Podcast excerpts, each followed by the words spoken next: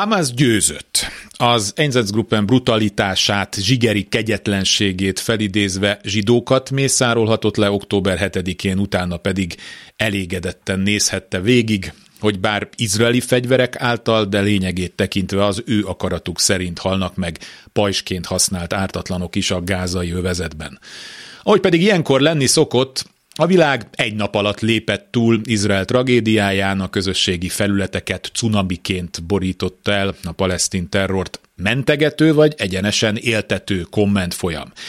Ebben támogatást nyújtott az objektívnek hazudott világsajtó is, ami kontextusából kiragadva úgy tudósít a napi eseményekről, mintha az egész úgy kezdődött volna, hogy Izrael lőni kezdte Gázát.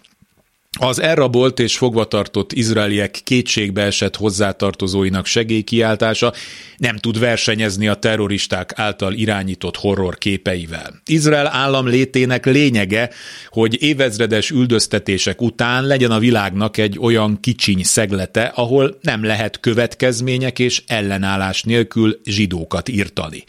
Talán ez az egyetlen országa a világnak a 21. században, amelyik nem veszíthet háborút, mert az nem területveszteséggel, PR problémákkal, belpolitikai nehézségekkel járna, hanem teljes megsemmisüléssel.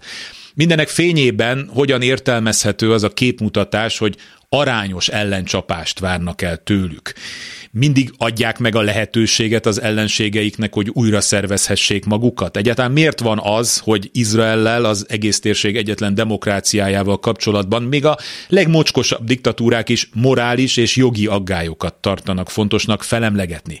olyan országok, ahol a saját polgáraik nem élveznek olyan jogokat, mint az Izraelben élő arabok.